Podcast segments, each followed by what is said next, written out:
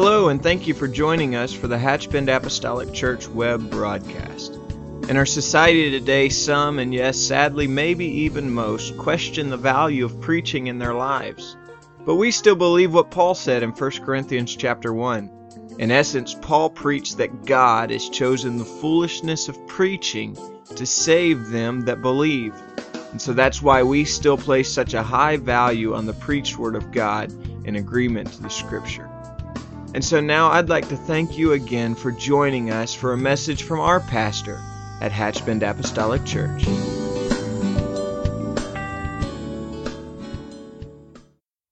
night, 2014. Pray and ask the Lord to touch us as a congregation and uh, that we would be intentional about what we're doing.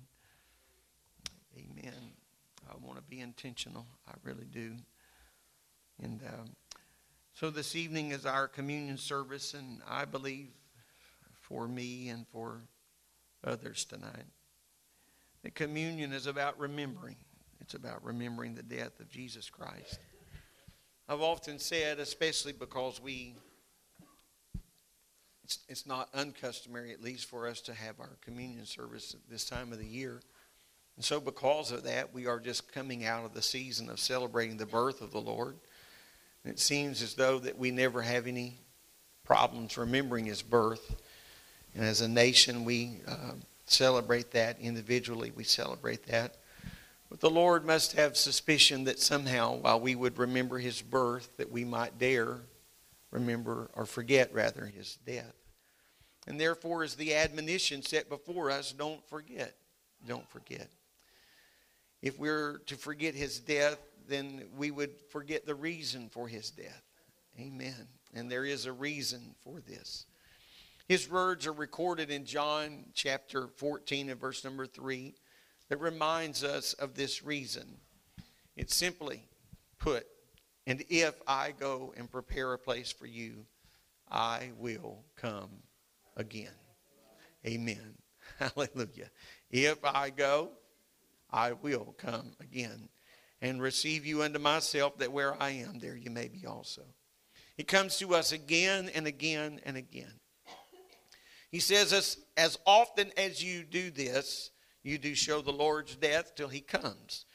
It's sad but true that sometimes things that we are overexposed to, we soon lose our appreciation for it, or it loses its impact upon us and our lives. And, and so the Lord just says, as often as you do this, we do remember.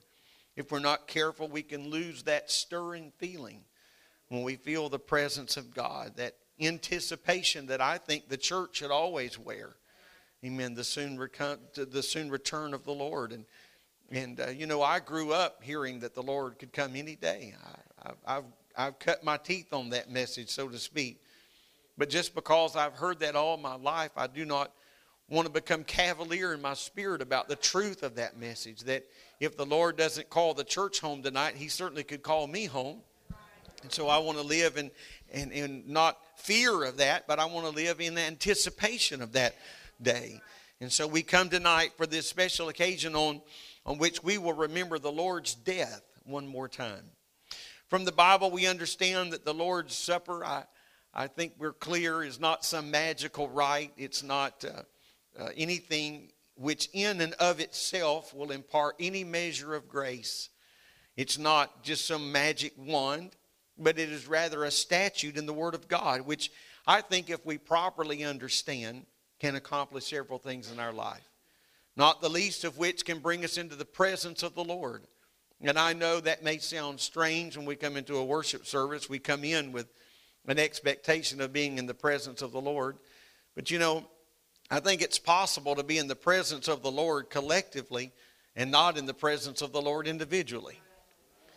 We can be in the presence of God and others around us are worshiping, and we can feel the atmosphere of that worship and that praise, and yet we ourselves remain unattached to what God is really doing at that moment, in that hour. I've said to you before that I've been in services where others said, uh, Man, didn't it feel good to feel the presence of the Lord when I didn't feel the presence of the Lord? Or I've been in services where it was evident that others were feeling something and I was standing there alone and I didn't want to continue to let that service move on another minute. I want to figure out how to tap the roots a little bit deeper into the stream of what the Spirit of God is doing. And so I think that what we're doing here this evening can bring us individually into the presence of the Lord.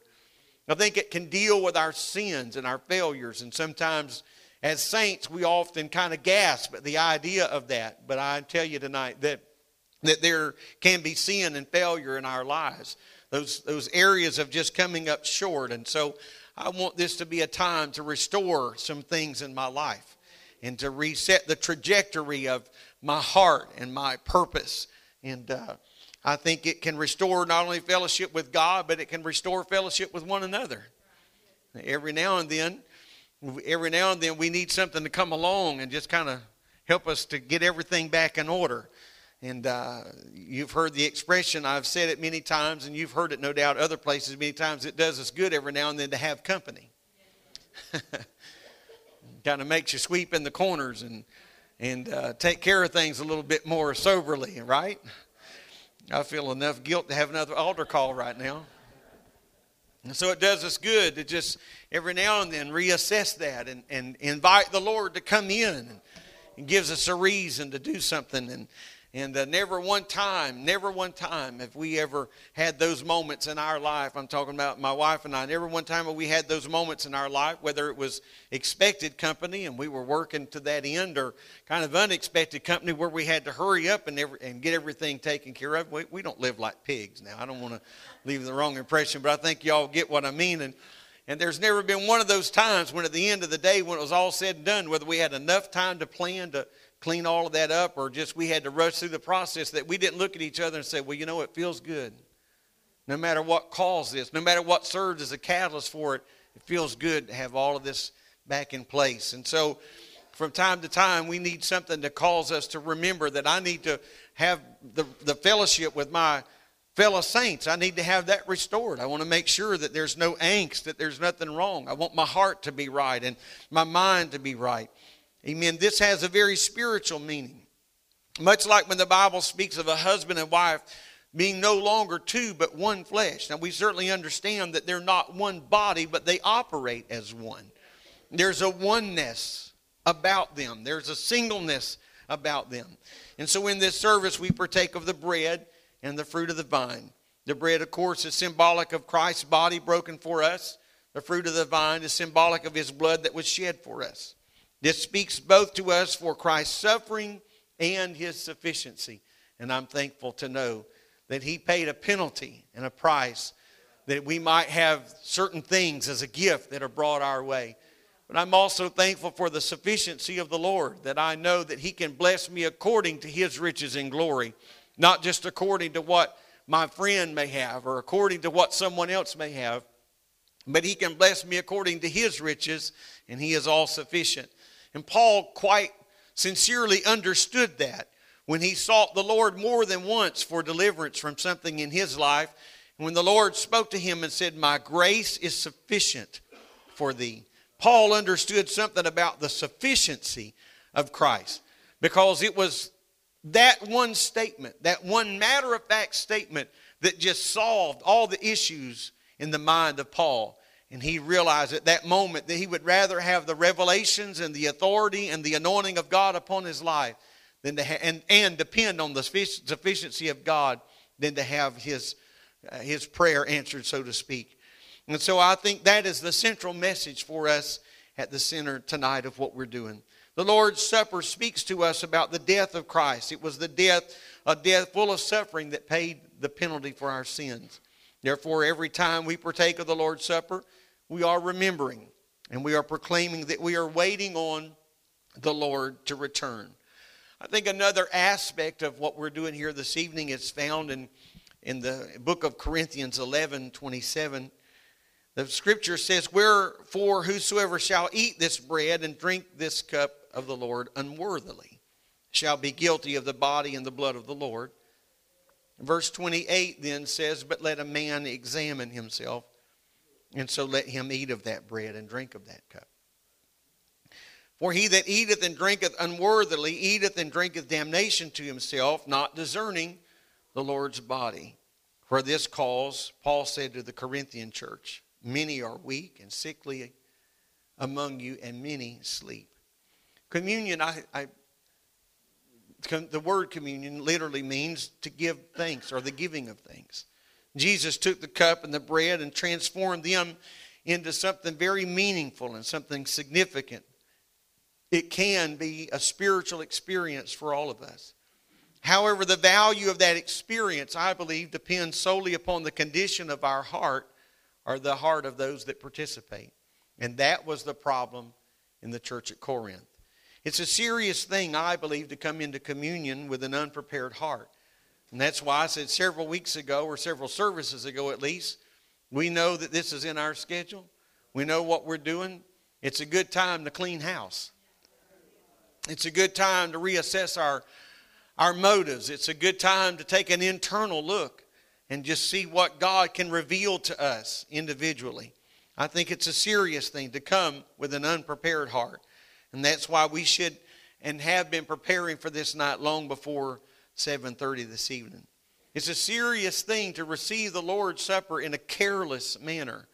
Because the Corinthians had been sinning and observing the Lord's Supper, the Lord disciplined them. The Bible says in 1 Corinthians 11:30, I just read that a, a moment ago, for this cause many are weak, he said, and sickly among you, and many sleep, or that means many have died. Communion gives us an opportunity for spiritual growth, gives us an opportunity to open the door of God's blessings in our life if we approach it with the right spirit. I, want to, I don't want to just go through the motions. I've said many times you can go rent whatever costume you want to rent. And so I'm pretty sure you could go rent a surgeon's outfit. But if I'm having surgery, I don't want somebody to just go rent an outfit. Amen. I want to make sure there's a man behind that. I want to make sure there's some experience behind that. I want to, I want to make sure that's what is underneath that, that, uh, that robe or that dress. I want to make sure that what's behind that is real and significant and substantial. And so tonight. I don't want to just come and go through the motions. I've often mentioned that the scripture talks about the woman that was brought to Jesus that had been caught in the very act of adultery. And, and then to those that were accusing her, and, and it was not a false accusation apparently, but to those that were demanding her judgment and death, Jesus just simply said this He that is without sin, let him cast the first stone.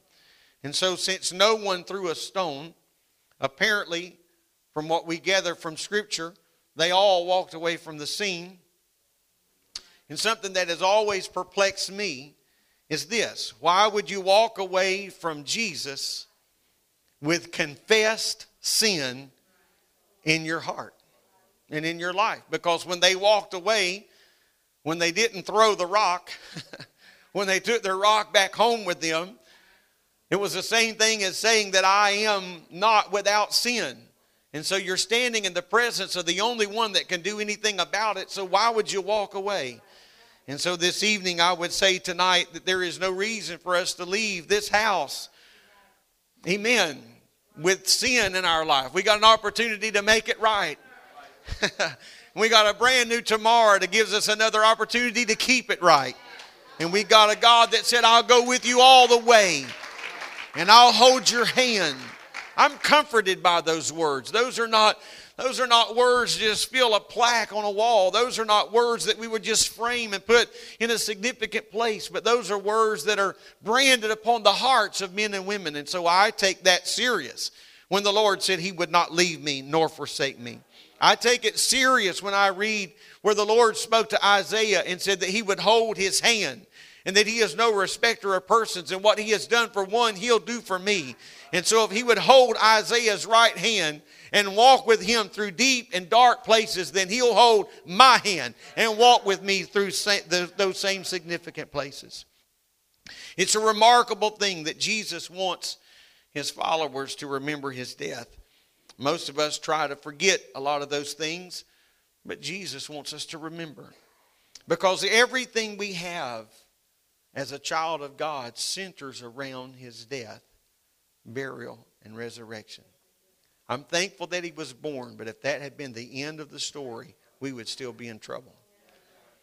But we remember that he died because this is so key and central to the gospel message. The Bible says in 1 Corinthians 15 3 and 4, For I delivered unto you first of all that which I also received, how that Christ died for our sins according to Scripture, and that he was buried, and that he rose again the third day according to Scriptures. And so it's not, it's not so much the life of the Lord, and I'm not being disrespectful here, but it's not so much the life of the Lord, nor is it even caught in the teachings of the Lord that will save us. But what will really save us is his death. Amen. That's what really saves us is his death. Therefore, I got to remember that he died. Jesus died for our sins. He was our substitute, paying the debt that we could not pay. However, this remembering is not simply just about recalling some historical fact. This is not just trying to meet with God on some intellectual level, it's participation in spiritual realities. And so this evening gives us an opportunity not only to look where the Lord has brought us, not only to look where we are today, but it gives us an opportunity to look before us. I've said many times in the last several services that I am excited about the future of what God has in store for us as a church. I mean that. I'm excited about the things that I can sense and see, and rather see with my own eyes, but I'm even more excited about those things that I can sense in the Spirit of God. And I, I don't want to sound um, anyway out of tune tonight, but I am, I am encouraged when God sends people by our way who really don't even know us. And God has put a common voice, a common message in voices that has spoken to us about what they feel that God is doing in our midst. I'm encouraged by that. I'm encouraged by that. Amen. I think the quality of that, or uh, I think the validity of that, is found in the character and the nature of those voices that God sends our way. Of course, would not uh, want to just receive that from any old vessel, but I'm thankful for those anointed mouthpieces that God places in our path. He didn't just die for our sins, but He rose again, ascended to heaven, and one day He's going to return and bring us there as well. And so today we're not at all what we should be. But I know this, according to 1 John 3 and 2, that when I see him, I'm going to be like him. Amen. Finally, this evening's service gives us an opportunity to take a long look within, and this is probably the most meaningful look of all. I always want to give God thanks for where we've been, thankful for those that have walked before us. Tonight, when I was praying, I was thinking, I was thinking that this thought came to me. I, I, I said, Lord, I'm so thankful for those that walked before me and were fo- so faithful. And because of them, I'm able to be here tonight. It was almost as though as soon as I said that, I was reminded of the fact that I and you are walking before someone else tonight. There's somebody else that are depending on our steps, just like we depended on someone else's steps. Thank God they kept faithful, and thank the Lord they kept the lights on, so to speak. And so we're keeping the lights on for another generation. The Bible says, so, I, so I'm thankful that we have a past, and I'm thankful for what God is doing today. I'm thankful for what I have felt in this service. I'm thankful for the anticipation about this service that I feel and then being here tonight. But I think one of the most important things we'll do is not look behind or to the present nor to the future. But the most important thing we'll do is examine our own self. That's what the scripture says. Let a man examine himself. Paul did not say that we had to be worthy to partake of the supper. He just said that we should partake in a worthy manner. I try to cover this as many times as I can because there are so many people that, that the enemy uses this passage of Scripture against. And so, if we're going to participate in a worthy manner, then we've got to examine our heart. We've got to judge our sins, and here's the key we've got to confess those sins to God. We must confess them. So, to participate in communion with unconfessed sin in our lives, that's a dangerous thing. Yes, it is. Amen. We are guilty of Christ's body and blood. If we'll not judge our own sins, here's the bottom line God will judge us. If we won't take care of it, He'll take care of it. Amen. I remember when my mother or my father told me to deal with something, they said, Now, if you don't take care of that, I'll take care of it. I knew they weren't talking about doing me a favor. they were firing a warning shot over my head. I knew what they were talking about. So if you want to you want to deal with this or you want me to deal with this. I always felt like the, the path of least resistance would be for me to deal with that. And so if we won't deal with and judge our own sins, then God will judge us and then God will chasten us until we do confess and forsake them. The Corinthians neglected to examine themselves. However, they were experts at examining everybody else. That sounds eerily familiar, doesn't it? If we eat and drink in an unworthy manner, then we eat and drink judgment or chastening to ourselves. And that's nothing to take lightly because and, and I don't want to be misunderstood here, but many of you will know exactly what I'm talking about. You've never been whipped till the Lord whips you. When He whips you, you can write home about that. Chastening is God's way of dealing with His sons and daughters to encourage us to mature. It's the Lord saying, Grow up, grow up. And so tonight, I want to grow up. I want to grow up. I'm going to ask you to stand, if you will, and our ushers are going to prepare and and they're going to come around and serve you this evening. And if you'd like to participate in our communion service, then we would admonish you to do that. I believe the Lord's Supper is a demonstration, in part, of the unity of the church. It should be, if I this way, it should be almost like a family meal. The Lord of the family desires that his children love one another, care for one another. Be concerned for one another. Amen. Our ushers are coming around. If you'd like to participate, if you'll just take that cup and hold it, and we'll walk through this together in just a few moments. It's impossible for a true child of God to draw closer to the Lord while at the same time we're separated from one another. Because how can we say we love the Lord that we've not seen? And we can't love one another who we do see. And so we can't draw closer to the Lord and keep that wedge in between us and our fellow men. We have to deal with that. Amen. You have to take care of that. Don't let the wrath go down or the sun go down on your wrath. Some of the best advice that my wife and I ever received when we were uh, talking with our pastor and his wife about getting married is they admonished us to never go to bed mad. You know, I, I'm, I mean, we just readily agreed to that. That sounded like an easy thing to do. Because, see, we'd never been mad at each other. So when he said, Don't ever go to bed mad, we just kind of gave him a thumbs up, winked, and said, Gotcha. Got it. That, that mountain that mountain gets a little taller through the years. Not quite so easy to take care of all those things. But you see, it's so important. It's so important that we make wrongs right. That we start turning those circumstances, those situations in the right direction. And so, how could we possibly remember the Lord's death and not love one another? And I know this has been quoted over and over and over.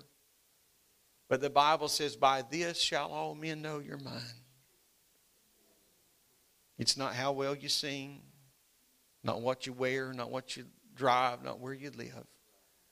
But by this shall all men know that you're mine and that is the love that you have for one another. John, 1 John 4 and 11 said, Beloved, if God so loved us, we ought also to love one another. So the communion is not to, supposed to be a time of grief, even though the confession of sin, I think, is an important thing, but it ought to be a time of thanksgiving and anticipation to see the Lord. Think about this Jesus gave thanks even though he knew he was about to suffer and die. And he gave the church a very, very specific identity, as I said a moment ago This is your tag to the world, and that is your love for one another. And so this evening, before we actually participate in this, I'm just going to ask us to pray one more time and ask the Spirit and the presence of the Lord not to touch your neighbor, not to touch your friend, not to touch your companion, but I want the Lord to touch me. Amen. Amen. Lord, I love you today, and I'm asking you now, would you let the power of the Holy Ghost wash over my mind and my heart and cleanse me? Lord, I don't want my motives to be ill. I don't want my agenda, God, to be wrong and out of tune and step with you. But I pray, oh God, that your anointing would just touch my mind and my heart every day. And let me wake up, Lord, every day with a fresh, with a fresh desire to serve you, with a great, with a greater purpose in my life than ever before, Lord, to be pleasing in your sight. So I'm asking you tonight one more time, would you wash me from the top of my head to the soles of my feet? Would you cleanse me, Lord? Not just the, not just my flesh, God, but I'm asking you to touch our hearts, our, my thoughts, God, my processes, Lord. I'm asking you to strengthen me, touch me today. Let your anointing, Lord, be upon my life and my heart today. I realize there's a tremendous responsibility to live a life that will measure up to that worthiness of your spirit. So I pray, God, your anointing upon us today. In Jesus' name. In Jesus' name. In Jesus' name. Jesus' name. I'm going to ask you to join together with me, if you will. If you'll just remove the first layer of, of the cup that's been served you this evening.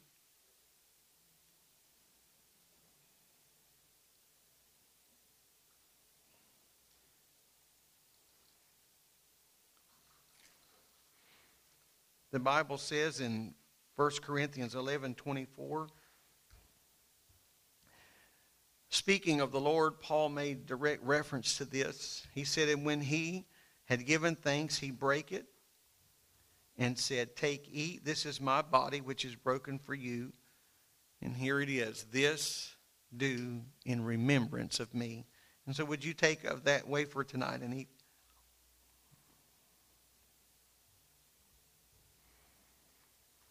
The very next verse, the Bible says, And after the same manner, also he took the cup when he had supped, saying, This cup is the New Testament in my blood. This do ye as oft as you drink it in remembrance of me. Amen. Would you partake of that now?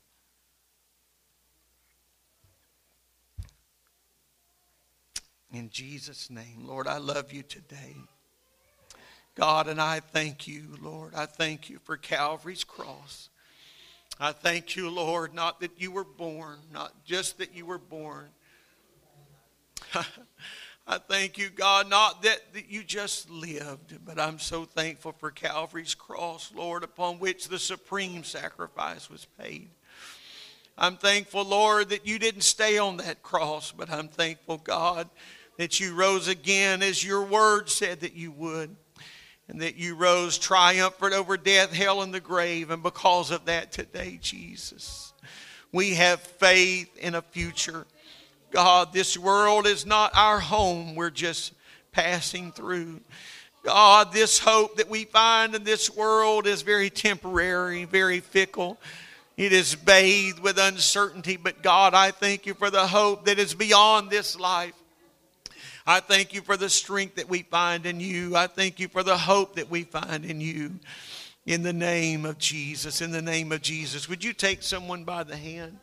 Amen. Would you just pray and ask the Lord to touch us together as a church? Lord, let's stand united. Let's stand united.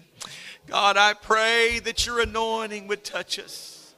God, we join together in hands symbolically, Lord. We want to be one. God, I pray that you would touch us today and help us to be one voice. That we would stand shoulder to shoulder, God, and that we would march triumphantly into this new year, Lord. I pray that it will not just be church's norm. I pray today, God, that it will just not be the status quo. But oh, I ask you to use my brother today, God. I'm asking you to anoint Justin like he's never been anointed before. God, I pray that you would unlock something in his heart, his life, and his mind, God, like never before. Release your power and your presence. Release your power and presence, oh God, in our brothers, in our sisters tonight, God. I pray for a boldness. I pray for a courage. I pray for authority, God, to blanket what we're doing. God, that we would not be passive about our message. We would not be passive, passive, oh God, about our praise and worship. We would not be passive, oh God, about the ministry, Lord, of this church. But oh God, help us to stand confident.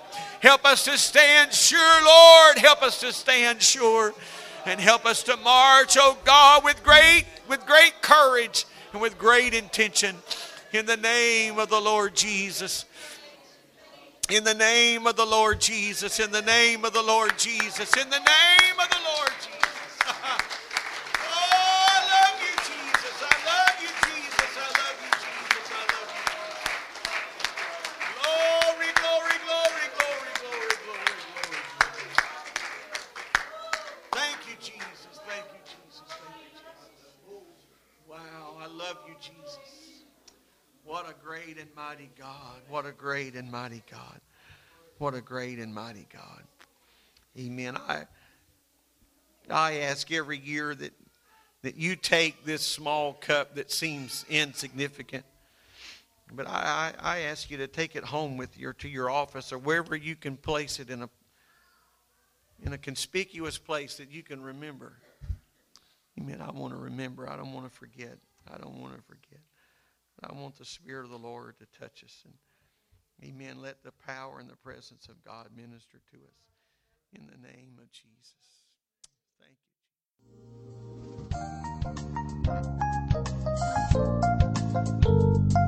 This message has been brought to you today by the media ministry of Hatch Bend Apostolic Church. We pray that it's ministered to you in some way, and we'd like to take this opportunity to invite you to join us in service here at Hatch Bend Apostolic. Our Sunday services begin at 10 a.m. and our Wednesday night service at 7:30 p.m. For any more information or to speak with our ministry staff, please feel free to call our church office at 386 935 2806, or you can visit the contact link here on our website. Again, thank you for listening, and we pray God's richest blessings on you and your family.